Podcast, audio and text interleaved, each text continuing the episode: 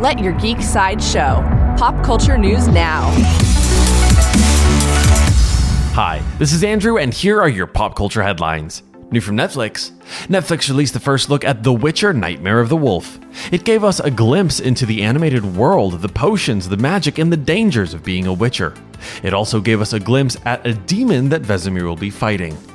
Also from Netflix, Netflix also shared the first look at the famed Witcher Vesemir.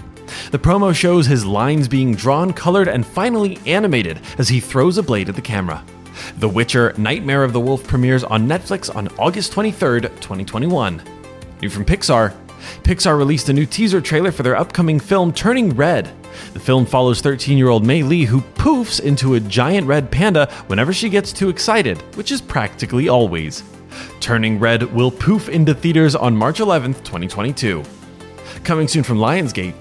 According to Deadline, Marko Zaror has joined the cast of John Wick Chapter 4. He'll play the role of one of Wick's main pursuers. John Wick Chapter 4 shoots into theaters on May 27, 2022. This has been your Pop Culture Headlines, presented by Sideshow, where pop culture is our culture. If you'd like a closer look at The Witcher, Nightmare of the Wolf promos, or the Turning Red teaser trailer, go to geek.sideshow.com. Thanks for listening, and don't forget to let your geek side show.